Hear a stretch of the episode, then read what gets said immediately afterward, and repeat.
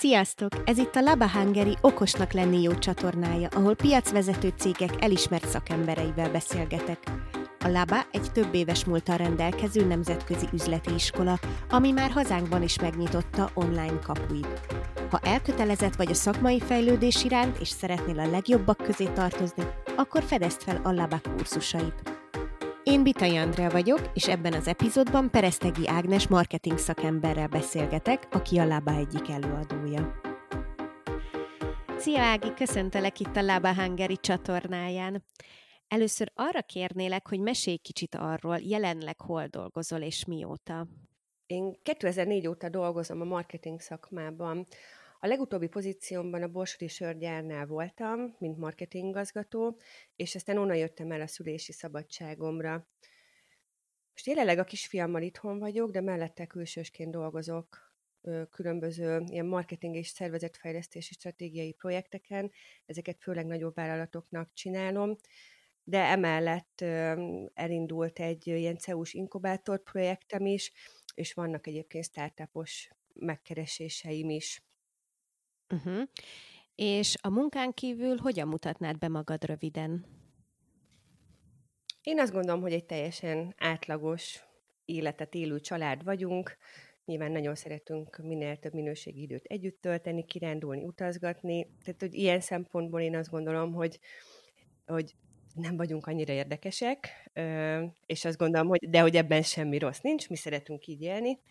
Ami meg engem illet, én nagyon ö, szeretem az önfejlesztést, meg azt, hogy minél többet megtudni magamról, és ö, hogy minél, tehát, hogy ilyen, minél gazdagabb legyek szakmailag és emberileg is, úgyhogy ami rám jellemző, az ez a folyamatos önképzés. Egy pár éve egy em bé ét végeztem el, most meg épp egy haladó coach kellős közepén tartok, és már most látom, hogy, le, hogy mi lesz a következő. Úgyhogy azt gondolom, hogy talán ez, ami, ami rám leginkább jellemző. Szuper, ezek mind olyan dolgok, amiket valóban hasznosítani tudsz így a saját szakmádban is. Marketing stratégaként van valami missziód, amit minden munkáddal igyekszel átadni és azt közvetíteni? Hát abszolút. Én nagyon hiszek a fogyasztóközpontú marketingben, ami annyit jelent, hogy bármi, amit csinálunk, az... minden esetben nagyon fontos az, hogy, hogy mindig a, a fogyasztó legyen ennek a középpontjában, és meg tudjuk azt fogalmazni, hogy mi az az érték, amit a mi termékünk, szolgáltatásunk, márkánk az ő életébe ad. Úgyhogy röviden én az értékteremtésben hiszek. Uh-huh. Az elmúlt hónapokban az egész világ szinte egyé vált, ugye tudjuk, hogy milyen események hatására és tagadhatatlanul változásokon megy keresztül. Ez hogy látod, mennyire érinti a te szakmai területedet?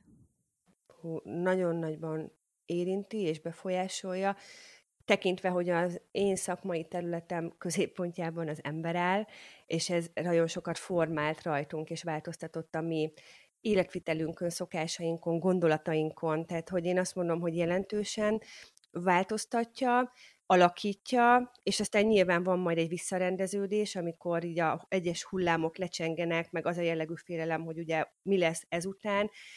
Én azt gondolom, hogy általánosságban ami nagyon fontos, és ez nem csak ebben az időszakban jellemzi ezt a szakmát, hanem hanem bármikor, az az, hogy ez egy élő, fejlődő szakma, és a világ folyamatosan változik, ezáltal a fogyasztóink is változnak, és nekünk, mint marketingesnek meg kell értenünk, hogy az ő igényeik és szokásaik ennek hatására hogyan változnak, és mi hogyan tudunk erre reagálni.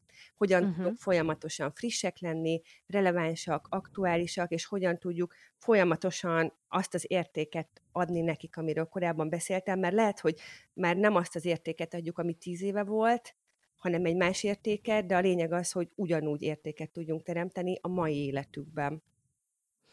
Igen, itt most a gyorsaság az azt hiszem, hogy nagyon kulcsfontosságú volt, mert hogy abban biztos vagyok, hogy mondjuk az előzetes tervek, stratégiák, azok akár teljesen megsemmisültek ebben a néhány hét, vagy akár néhány nap leforgása alatt, és teljesen új stratégiával kellett előállni.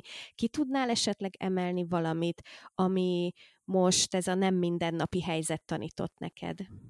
Azt gondolom, hogy ha most ilyen eszembe jutnak ilyen konkrét márkák és példák meg iparágak, Tehát, hogy, hogy amit én láttam, mint marketing szakember, az az, hogy egészen sokan ö, tudtak reagálni viszonylag gyorsan erre. Tehát, hogy uh-huh. nyilván azok a reklámfilmek, amiket mondjuk ö, akár tavaly ősszel vagy évelején leforgattak, nem számítva erre a, a vírus okozta változásra, azokat nem tudták használni. És számomra, ami nagyon pozitív volt, hogy maga a marketing szakmán belül ugye a reklám rész fel tudott nőni ahhoz, hogy hogyan tudnak minőségi anyagokat akár egy karantén helyzetben is előállítani. Uh-huh.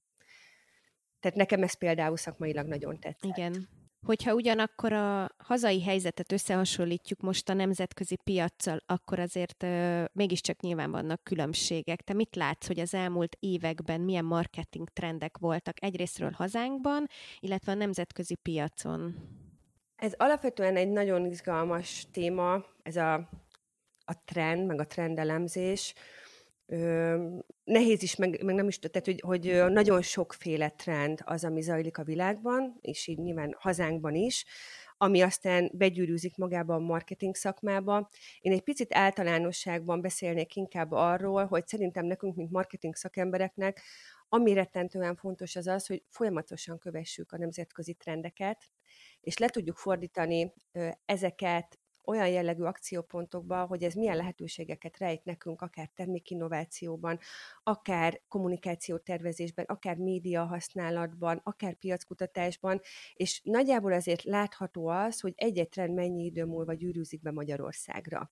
És én azt látom marketing szakemberként, hogy ugyan kevesen, de vannak már olyan cégek, akik képesek elébe menni ezeknek, és és nem reagálnak a megjelenő trendekre, hanem akár ők azok, akik elindítják itthon ö, nálunk, és ezek tudnak olyan piaci versenyelőnyre szert tenni, amit aztán utána nagyon nehéz lekövetnie a lassabban reagáló, lemaradó cégeknek, és hát nagyon sok trend zajlik. Tehát, hogy egyrészt mondjuk, ami most így egyből eszembe jut, az gondoltad volna, hogy mondjuk újrahasznosított palackból készült ruhákat fogunk hordani, tehát hogy, hogy egész uh-huh. egyszerűen, és ugye ha belegondolunk, tehát ha egy picit ilyen trendelemzés szinten megyünk bele, akkor ugye ennek van egy megatrendje. Mi az a megatrend? Az erőforrások szűkössége. És aztán, igen. és ugye ez rengeteg változást implikál, egyrészt a környezetben, hogyan formálja ez a szemléletet, hogyan változnak meg a döntési szokásaink, hogy erre hogyan reagálnak ugye az egyes iparágak, meg az iparágakban működő vállalatok, és összességében az, hogy ez a nap végén milyen termékeket és szolgáltatásokat fog számunkra jelenteni, tehát hogy, hogy az egy nagyon-nagyon izgalmas kérdés. És hát aztán ugye ez az egyik része, hogyha mondjuk ilyen termékszolgáltatás szinten nézzük meg, marketing szakmailag történnek olyan változások, akár például a technológia robbanásszerű fejlődése, ez is ugye egy megatrend, ami aztán utána írtózatosan megvála- meg, ö, megváltoztatja a mi életvitelünket. Tehát azt, hogy, hogy ö, hogyan szórakozunk, ö, hol és hogyan kommunikálunk, hol lehet minket elérni, hol lehet velünk kapcsolatba lépni. Tehát, hogy ez annyi mindenre hatással van, és ez jelentősen egyébként az elmúlt években megváltoztatta azt is, hogy hol és hogyan tudod elérni a leghatékonyabban a fogyasztóidat, mind költség, meg mind üzenet szempontból. Uh-huh. Szerinted mire van szükség ahhoz, hogy valakiből, vagy egy márkából, egy cégből inkább trendteremtő legyen, sem mint trendkövető? Mi az, ami megkülönbözteti, ami miatt ez olyan keveseknek sikerül csak? Um. Én szerintem nagy különbség, tehát hogy, hogy egy kicsit hagyj tegyek különbséget ö, nagyobb cégek, meg kisebb cégek között. Ugye én főleg nagy cégeknél dolgoztam sokat, ott azt tudom elmondani, hogy ö, a, a nagyobb mamut méretű szervezetekben előfordulhat az, hogy annyira szét vannak aprózva a feladatok, hogy egész egyszerűen folyamat szinten nem elég gyors a szervezet. Én azt láttam, hogy azok az ilyen nagyobb szervezetek tudnak mégis hatékonyak lenni, ahol a nemzetközi anyavállalat is alapvetően egy olyan innovatív szemlélettel rendelkezik, ami magába a folyamatokba is ezt a fajta innovativitást beépítette. Tehát, hogy uh-huh. anélkül, hogy konkrét vállalatokat mondjak, mert nyilván ezek azért elég szenzitív információk, de hogy volt olyan, ahogy olyan vállalatnál dolgoztam, ahol a vállalatnak így a dé en es-ébe volt ez a fajta gyorsaság, és hogy mindig az elsőnek lenni. És az olyan szinten áthatotta az egész működésünket, hogy annak ellenére, hogy nagyvállalatról beszélünk, ha te mondjuk egy karantén időszak elején azt mondtad, hogy mi egy ilyen reklámfilmet szeretnénk csinálni, egész egyszerűen egy hét alatt el tudtál oda jutni, hogy egy ötletet minden ö, döntéshozónál jóvá tudj hagyatni. Még van olyan szervezet, ahol erre minimum három hónapot kell várni, és addigra vége a karantén időszaknak. Uh-huh. Igen. Tehát, hogy szerintem ez az egyik, ha a kisebb vállalatokat említem, ott meg az, nekem az a tapasztalatom, hogy, hogy a vezet nek az agilitása az nagyon sokat számít. Tehát, hogyha van egy, egy modern gondolkodású, innovatív szemléletű vezető, aki szintén így nem is csak azért, mert tudja tudatosan, hogy fontos, hogy lássa, hogy mi történik a világban, hanem mert érdekli, és folyamatosan képben akar lenni. Tehát az ilyen típusú innovatív embereknél elkerülhetetlen, hogy maga a szervezetük is innovatív és gyors legyen. És úgy általánosságban mit tapasztaltál azzal kapcsolatban, hogy a magyar piac, a magyar vállalkozók, ők mennyire mernek ilyen innovatívak lenni manapság? Én azt gondolom, hogy ez rengeteget változott pozitív irányba az elmúlt években. Tehát, hogy, hogy elindult akár ugye ez a startup kultúra, ami azért azt gondolom, hogy most már így... Ö, ö, tehát ez, ez egy ilyen sikkes, trendi kifejezés is lett, de hogy igazániból ez nyilván ugyanarról szól, mint húsz éve, hogy, hogy egy jó ötletet hogyan tudsz a piacra bevezetni, úgyhogy utána az életképes legyen és fenntartható. Annyi, hogy mivel ugye nemzetközileg is, akár a Szilikonvölgyből kintben látjuk, hogy ennek van egyfajta trendje, ez most egy trendi dolog lett vállalkozni Magyarországon, és azért ennek van mindenféle ö, támogatási rendszere is kialakulóban mostanra, ami segíti. Tehát most mondok neked egy példát, például van egy hozzám nagyon közel álló volt kolléganőm, aki most ö, nem sokára harminc éve lesz, és rájött arra, hogy mint fiatal vállalkozó van egy ötlete, és kilép a nagy multiból, és kipróbálja uh-huh. magát vállalkozóként, mert most erre van egyfajta támogatási és ösztönző rendszer is.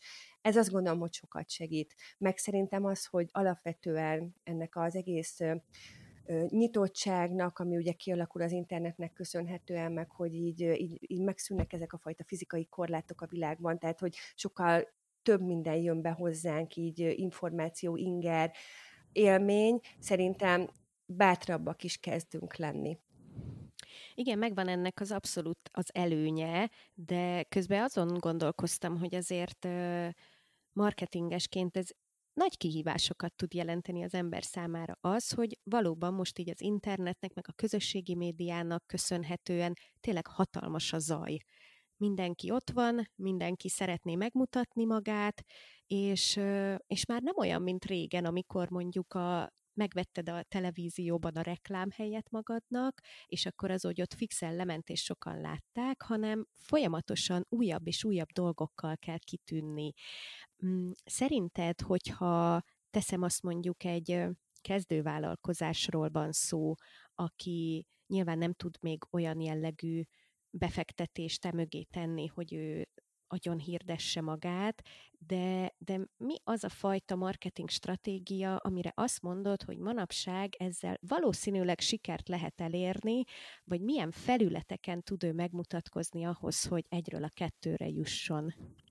Én azt gondolom, hogy a jelenlegi környezet nagyban támogatja a kezdővállalkozásoknak a marketing elképzeléseit, mert rettenetesen költséghatékonyan tudsz viszonylag sok emberhez elérni. Tehát mondjuk húsz évvel ezelőtt, amikor nem volt egy ilyen jellegű internetpenetráció és közösségi média, még sehol szinten nem volt, tehát hogy ö, akkor nagyon nehéz volt tömegekhez elérni, vagy jól célzottan eljutni a fogyasztóidhoz.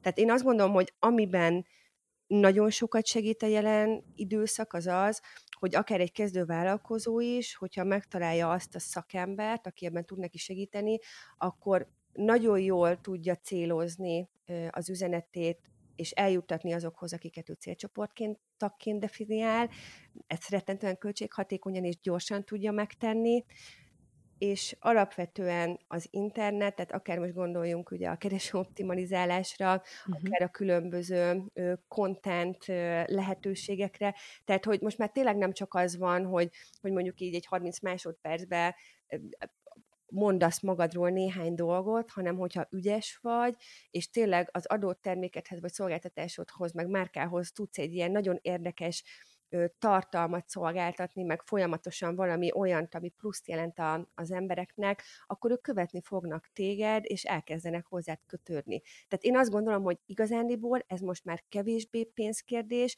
sokkal inkább affinitás és tehetség. Uh-huh. Előbb itt a trendekkel kapcsolatban említetted, hogy, hogy most trendnek nevezhető az, hogy ez a természetesség, a bio-vegán vonal, ez most nagyon előtérbe került. És ez nyilvánvalóan nagyon sok előnnyel járhat egy-egy márka számára, de most arra lennék kíváncsi, hogy szerinted vissza tud ütni valahogy ez a fajta trendkövetés? Jó kérdés. Most gondolkozom, hogy mi lehet ennek a hátulütője. Mert ö, igazából csak arra gondolok, hogy, hogy én nagyon sok olyan ö, vállalkozóval találkoztam, akik mindenáron nagyon szeretnék valahogy ö, hangsúlyozni, egyáltalán belevinni a termékükbe, a márkájukba, a gyártási folyamatukba azt, hogy, hogy nekik is van környezeti m, felelősségvállalásuk, környezettudatosságuk, és ö, okay, mégis értem, úgy érzem... Értem. Okay. Jó.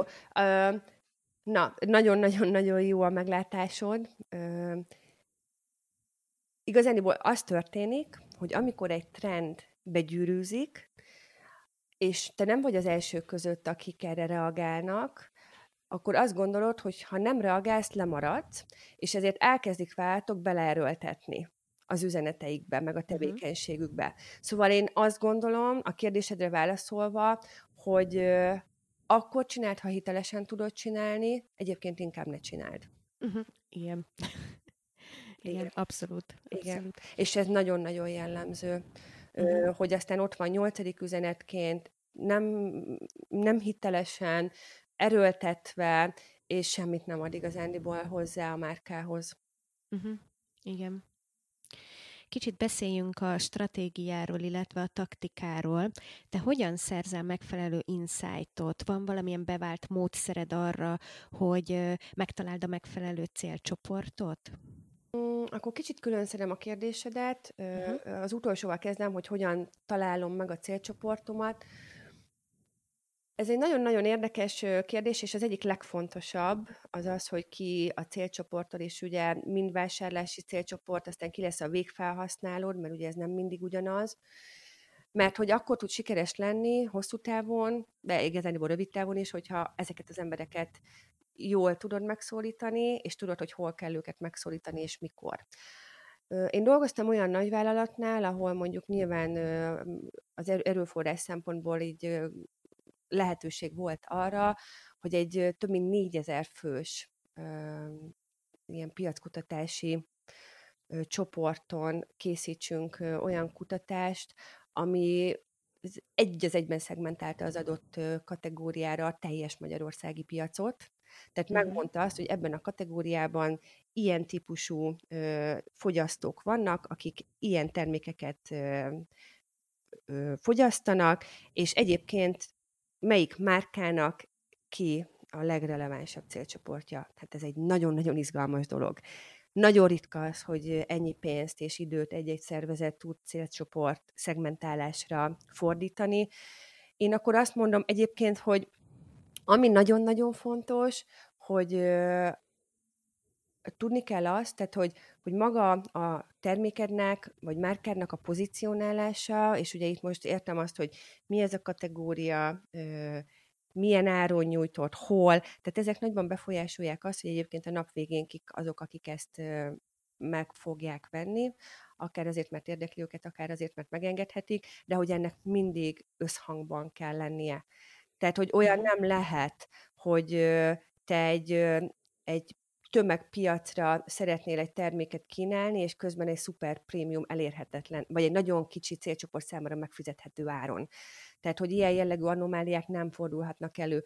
Úgyhogy amit én tudok célcsoport szempontból mondani, az az, hogy, hogy azért egy jó marketinges nyilván abból kiindulva, hogy mi ez a termék, mi ez a szolgáltatás, milyen igényt ad, kiknek lehet ez releváns, uh-huh. és innentől fogva el tud kezdeni elindulni, hogy kiknek és miért, és elkezdi így látni, hogy kik ezek az emberek, és aztán el kell kezdeni olyan közösségekben, meg közegekben mozgolódni, ahol ezeket az embereket meg tudod figyelni, akár kapcsolatot tudsz velük teremteni.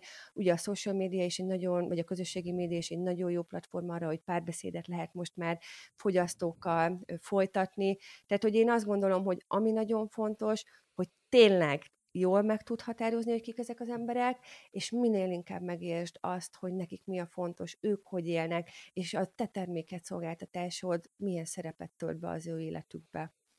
Ez volt ugye a célcsoportra ö, a, uh-huh. a válasz, és innen jön az insight is. Tehát, hogy ez egy, tehát onnantól fogva, hogy ismered a, a célcsoportodat, és bele tudod magad helyezni az ő életükbe, és látod az ő ö, feszültségpontjaikat, mi az ő dilemmájuk, mi az ő mindennapi problémájuk, mi az, amire választ és megoldást keresnek, és te be tudsz oda lépni, mint egy, egy probléma megoldó termékszolgáltatás, vagy akár valami, ami egy olyan pluszt ad neki az életében, amitől az, az egy minőségibb, gazdagabb élet lesz. Tehát, hogy itt rejtőzik valahol az insight, tehát, hogy itt kell elkezdeni kapargatni, hogy akkor pontosan mi az a, az a feszültség, vagy mi az a, az igény, amivel ő amit ő meg tud fogalmazni, vagy amit ő érez, és neked ott mi lesz a termékeddel, szolgáltatásoddal a szereped. Uh-huh. Tehát akkor így megvan a célcsoport, és akkor vannak azok a különböző kommunikációs csatornák, amiken keresztül el lehet érni őket. Ugye arról már beszéltünk, hogy az elmúlt években azért így nagy technológiai változás is történt, ami nyilván ezekre a csatornákra és a marketingre is kihatott. Ugye akár, hogyha csak arra gondolunk, hogy megjelentek az influencerek, feljött az Instagram, legújabbként itt van a TikTok, tehát hogy ezek, ezek ilyen nagyon-nagyon gyors változások ezekkel a csatornákkal kapcsolatban. Te most hogy látod, hogy milyen csatornákon leginkább azt hiszem, hogy érdemes, vagy milyen közönséget lehet megtalálni így marketing szempontból? Én azt gondolom, hogy itt nagyon nagy kérdés az, hogy ki a te kommunikációs célcsoportod.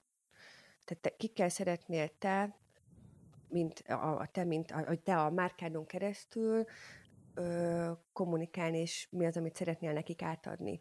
És az üzenet, az, meg a célcsoport, az nagyban meg fogja azt határozni, hogy mik számodra a legrelevánsabb kommunikációs csatornák. Most nyilván zsigerből azt mondanám, hogy az internet, de azért uh-huh. mondom, mert hogyha van egy olyan terméked, ami mondjuk egy idősebb célközönséget szólít meg, és mondjuk ott pont egy kevésbé a technológiai affinis csoportot, akik nagyon keveset, vagy akár nem is használják az internetet, ott maradnak azok a klasszikus média tömegcsatornák, amiket húsz éve is használtunk, meg harminc éve.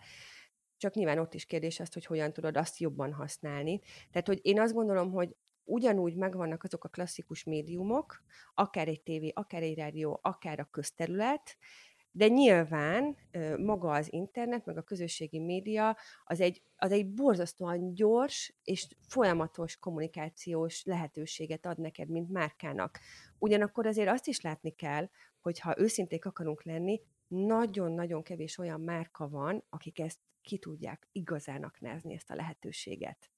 Mert folyamatosan érdekesnek lenni, és folyamatosan érdekes tartalmat szolgáltatni, ami szórakoztat, informatív, stb. stb.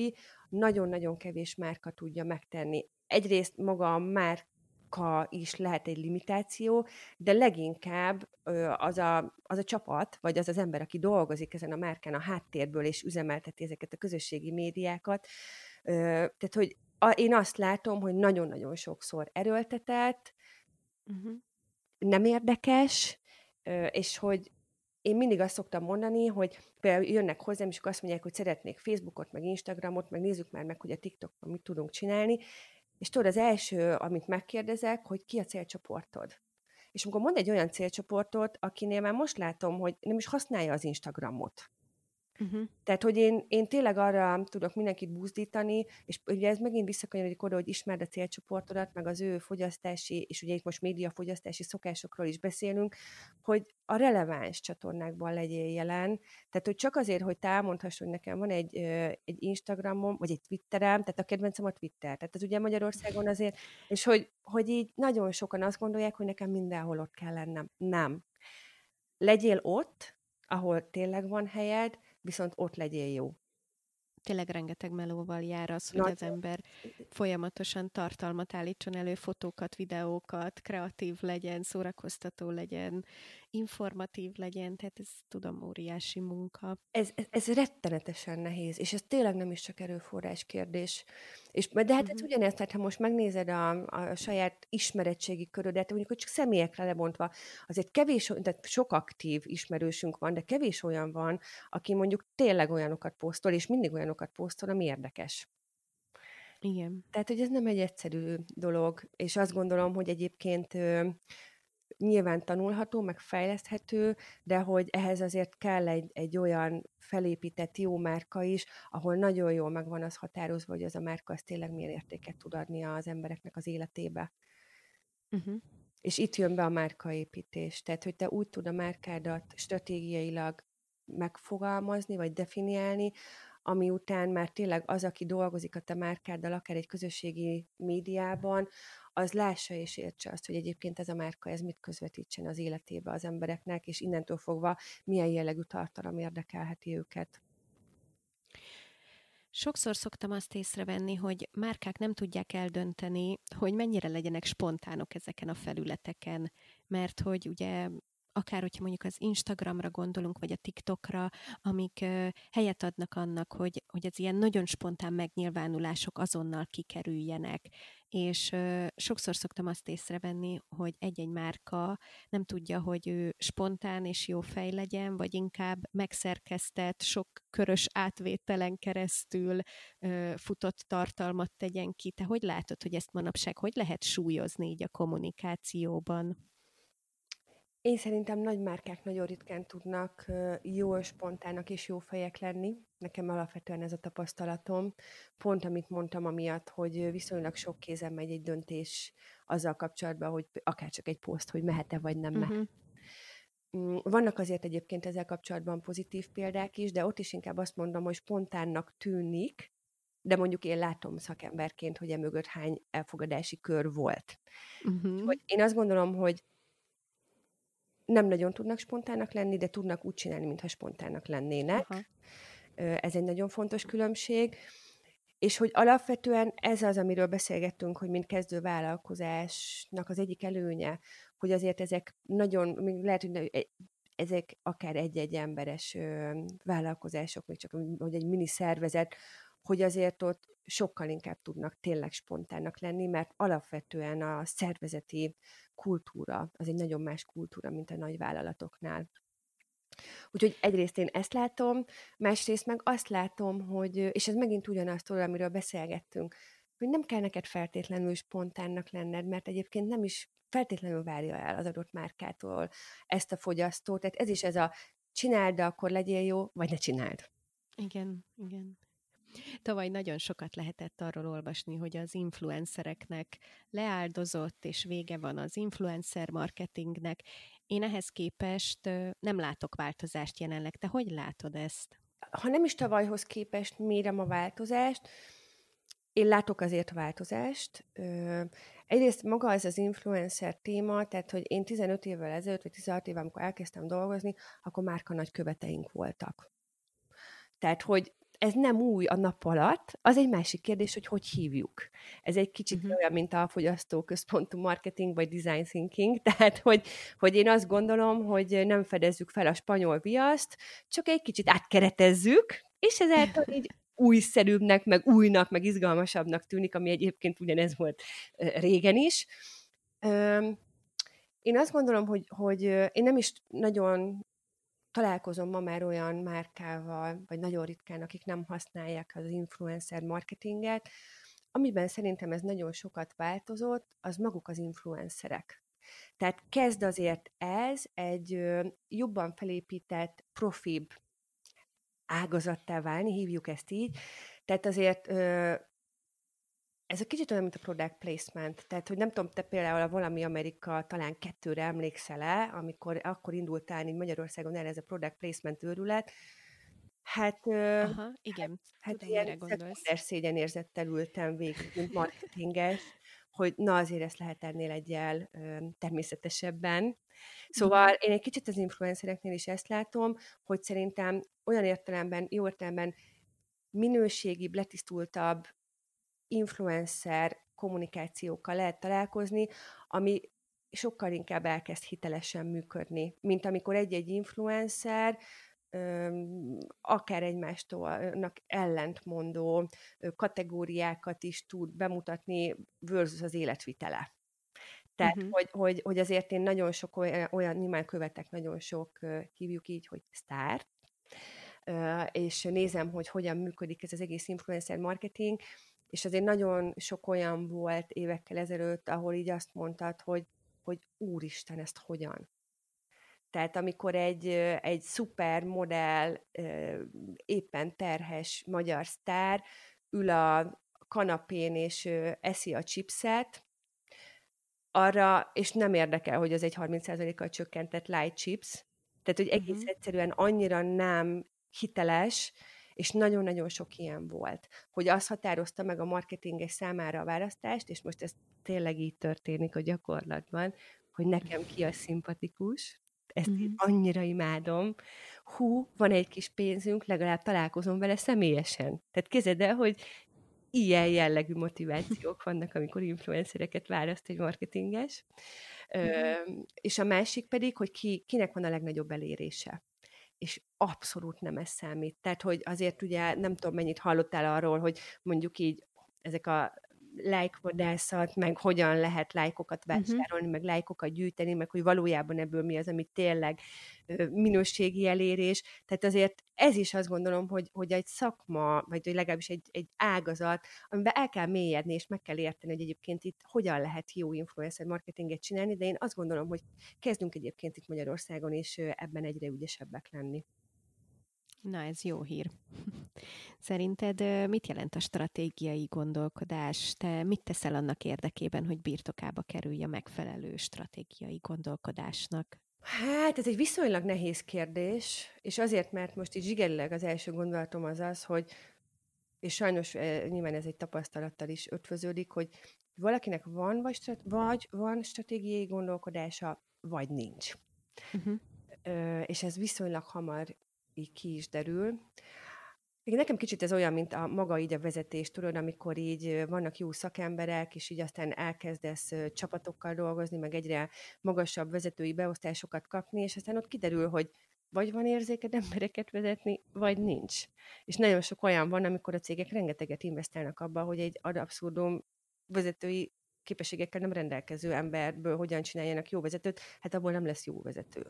De hogy egy kicsit ez a stratégiai gondolkozás is ilyen, viszont azért azt látom, hogy, hogy a megfelelő keretek beépítése a mindennapi operációba, az segít abban, hogy azért legyen stratégiai szemlélet egy-egy szervezetben, még akkor is, hogyha mondjuk ad abszurdum nem pont a marketinges az, aki a legerősebb stratéga.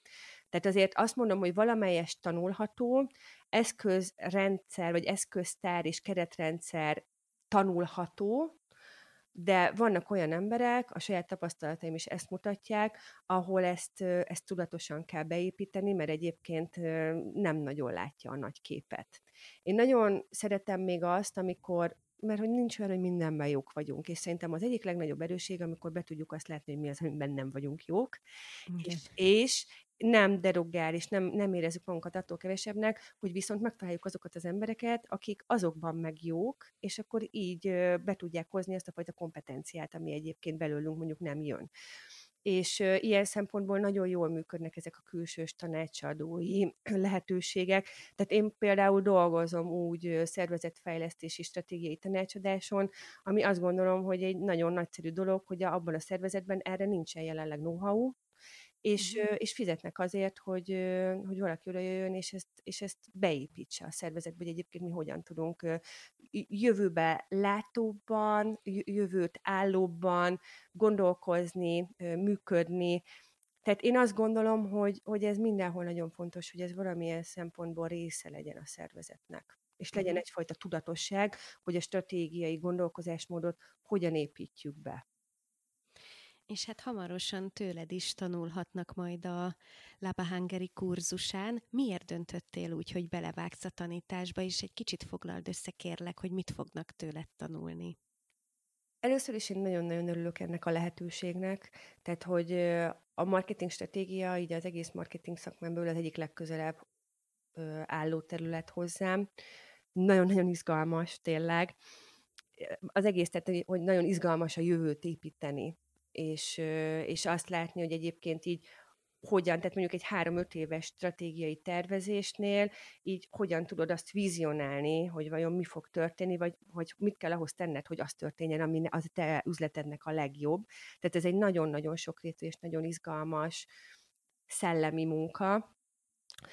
Ö, amit tőlem tanulni fognak, tehát hogy egyrészt én nagyon-nagyon szeretem ezt a szakmát, és nagyon hálás vagyok, hogy ebben a szakmában dolgozom, és pont ezért így én nagyon szívesen beszélek mindarról, amit az elmúlt kicsit több mint tizenöt évben megtapasztaltam, és azért minél többet dolgozik az ember egy szakmában, vagy legalábbis akkor azt mondom, hogy, hogy, hogy én így működöm, tehát hogy az operatív feladatok azok ismétlődnek, ismétlődnek, és azért nagyon hasonlóak. Tehát ezeknek a megoldása ez egy idő után rutinszerűen tud működni, és akkor innentől meg bejön egy ilyen vonal, amikor elkezdesz vezetni, meg emberekkel foglalkozni, hogy hogyan tudod őket fejleszteni, hogyan tudod átadni a te tudásodat, tapasztalatodat, hogyan tudod megszerettetni velük ezt a szakmát. És igazániból nekem az egyik ilyen nagy vágyam az az, hogy ez a, a marketing szakma hazánkban az egy minél erősebb, profibb, tényleg abszolút szakmai alapokon működő szakma tudjon lenni. És én azt gondolom, hogy, hogy, hogy abban, hogy erre egy pici ráhatásom legyen, a tanítás az egy nagyon jó eszköz. Uh-huh. Szerinted mi lehet egy marketing szakember mondjuk három legnagyobb hibája? Az egyikről arról már talán meséltem is, ez, a, ez amikor ilyen nagyon... Ilyet hívjuk én központú marketingnek, nem ismerem ezt a kifejezést, de most ez jutott eszembe. Ugye öncélű kreatívarról szoktunk beszélni, beszélni de tehát, hogy, hogy az a fajta marketing megközelítés, amikor az adott marketinges magából indul ki. Ez mindig óriási hiba. Tehát, uh-huh. hogy nagyon ritka az, tehát mondjuk én az elmúlt tizenöt évben, hát szerintem most számolgatok, de több mint tíz márkán dolgoztam, és ezeknek a márkáknak több termékük is volt, és hogy nagyon kevésszer volt az, amikor pont olyan márkán dolgoztam, amilyen életszakaszban én voltam, ahány éves voltam, amilyen családi állapotom volt, és hogy pont én lettem volna azonnak a márkának a célcsoportja. Őszintén volt ilyen, de ritkán, tehát hogy neked meg kell tanulnod azt, hogy hogyan tudod magad belehelyezni a te célcsoportodnak a helyzetébe, az ő életükbe, és hogy vajon nekik az, amit te nyújtasz, termékszolgáltatás, marketing kommunikáció, üzenet, promóció, hogy vajon nekik az releváns-e és érdekes-e, és tényleg ad-e az életükhöz. Tehát én azt mondom, hogy sose indulj ki saját magadból. Ez az egyik. A másik, hát az tényleg, tehát, hogy az az egyik, ami így, így kifejezetten tud zavarni, amikor nagyon túlbonyolítanak marketingesek, uh-huh. akár termékkoncepciókat, akár csomagolást, tehát ez pont, amit mondasz, amikor egy nyolcadik üzenetet is ráerőltetünk, csak hogy mi is elmondhassuk magunkról. Én azt gondolom, hogy itt pedig, hogyha meg kell fogalmazni egy mottót, akkor ez a, az egyszerű-nagyszerű. Tehát pont, amit mondtál, hogy mennyi inger, meg mekkora zaj az, ami körülvesz minket, tehát egész egyszerűen nem várhatjuk el a fogyasztóktól, hogy egy kom- túl komplikált üzenetet elkezdjenek így ráhozni és megérteni. Tehát segítsünk nekik abban, hogy egyszerűen legyünk érdekesek és vonzóak. Üm, és azt gondolom egyébként, hogy minél inkább érted azt, hogy mi az, amit te nyújtasz nekik, vagy a te termékedi szolgáltatásod, annál könnyebben tudod egyszerűen megfogalmazni. Uh-huh. Mert a túlbonyolítás sokszor abból is jön, hogy igazániból stratégiailag nincs letisztítva az adott márka. A harmadik az, az is ilyen nagyon számomra fontos tanulási folyamat volt, hogy ez a, tehát a marketing szakma, tehát ugye sokan eleve még nem is tekintik szakmának, ez egy nagyon-nagyon összetett és fantasztikusan szuper szakma, tényleg. Nagyon sok ága van, sokrétűnek kell lenni ahhoz, hogy jók legyünk benne, de egész egyszerűen mindenhez nem érthet egy marketinges, és nem is lehet mindenhez affinitása. Tehát neked szerintem, mint marketinges, az a feladatod, hogy egyrészt célmeghatározás, irányok kijelölése, nyomonkövetés, beavatkozás az úton, hogyha valami esetleg nem úgy jön, de hogy egyébként meg a tevékenységedhez meg kell találnod a legjobb szakembereket. Tehát pont amikor kérdezed, hogy egy kezdő vállalkozás, mondjuk akár ugye egy online térben hogyan tegye be a lábát, és hogyan tudott jól lenni. Nagyon ritka az, hogy neked van egy üzletileg jól megalapozott ötleted, ami mondjuk egy piacon életképes lesz, és mondjuk te értesz a közösségi médiához, vagy a tartalomgyártáshoz. Tehát neked meg kell találnod azt a szakembert, aki aztán utána ezt motiváltan és kellő szakértelemmel tudja működtetni. Én ebben hiszek, hogy igazán a marketingesnek az is a feladata, hogy körbevegye magát ezekkel a szakemberekkel. Tehát, uh-huh. hogy itt pedig, itt pedig tényleg azt gondolom, hogy, hogy, hogy a, amit így kiemelnék, hogy nem attól vagyunk jók, hogy mindenhez értünk. Szerintem most sokaknak kedvet csináltál a marketing témakörhöz. Mondanál esetleg néhány könyvet, amit ajánlanál azoknak, akik érdeklődnek a téma iránt? Hát, hogy egy kicsit hű legyek ahhoz, amit képviselek, meg amiben nagyon hiszek, ugye ez a fogyasztó vagy ügyfélközpontú marketing. Én mindenképpen azt javasolnám, hogy Simon Sinektől a Kezdj a miértel című könyvet, azt, az, az egész egyszerűen egy, egy kötelező olvasmányát tenném. Hogy ne létezzenek olyan termékek, szolgáltatások és márkák a piacon, ahol egyébként nincsen egy, egyfajta vízió azzal kapcsolatban, hogy, egyébként, hogy így mit, mi az, amit te nyújtasz ezeknek az embereknek, akiket szeretnéd, hogy megvegyenek téged. Tehát miért jó nekik az, hogy te uh-huh. vagy. Rám egyébként nagy hatással volt Byron Sharpnak, ez a, magyarul azt hiszem még nem jelent meg, angolul How Brands Grow, tehát ugye hogyan növekednek a márkák. Ez egy, ez egy nagyon komoly szemléletformáló olvasmány volt, hát nem tudom én, talán kb. tíz éve a, a marketing szakmában. Nyilván vannak dolgok, amikkel nem feltétlenül értek egyet, de hogy én azt gondolom, hogy, hogy mindig nagyon jó képben lenni, hogy egyébként rendszerűen mi történik a szakmában, és aztán te eldöntheted azt, hogy milyen ilyen új hitvallások jelennek meg, hogy te hogyan tudsz a legsikeresebb lenni kommunikációban, médiában, stb. És ezekben segítenek ezek a könyvek. Aztán te eldöntöd azt, hogy egyébként te ezzel egyetértesz, nem, de legalább az mindenképpen fontos, hogy, hogy egyfajta ilyen folyamatos szemléletformálást biztosít saját magad számára, és ebben segítenek a könyvek. Köszönöm ezekhez, most nekem is meghoztad a kedvemet, hogy elolvassam őket. Így a végére arra kérnélek, hogy küldj egy inspiráló, motiváló üzenetet a hallgatóknak, akik szeretnének fejlődni. Én mindenképpen a, így a visszajelzés témakörben gondolkozom, mert azért a magyar kultúra az nem egy visszajelzés központú kultúra, és, és mi magyarok nem igazán szeretünk bármilyen kritikát meghallani magunkkal kapcsolatban, mert egyből támadásnak éljük meg. Miközben Nyugat-Európában én azt láttam, hogy ezeket beépítik. Tehát én mindenképpen azt mondanám az itthoni szakembereknek, hogy törekedjünk arra, hogy kérjünk visszajelzést, és tanuljuk meg azt, hogy ezt hogyan tudjuk tényleg pozitívan fogadni és megélni, és aztán hogyan tudjuk ezt beépíteni a saját fejlődési útunkba, mert ezekből nagyon sokat lehet tanulni, és ezáltal, tehát tényleg ugye azt mondtad, hogy akik szeretnének fejlődni, ezekből nagyon-nagyon sokat lehet profitálni. Én nagyon köszönöm, hogy itt voltál és beszélgettünk, szerintem nagyon hasznos és inspiráló volt, úgyhogy köszönöm szépen. Én is nagyon szépen köszönöm a lehetőséget. Köszönöm, hogy végighallgattátok ezt az epizódot. Ha tetszett, akkor iratkozzatok fel a csatornára, hiszen hamarosan újabb beszélgetéssel várunk. Amennyiben felkeltette az érdeklődéseteket a Laba Hungary online üzleti iskola, akkor a csatorna leírásban és az epizód alatt megtaláljátok az elérhetőségét. Sziasztok!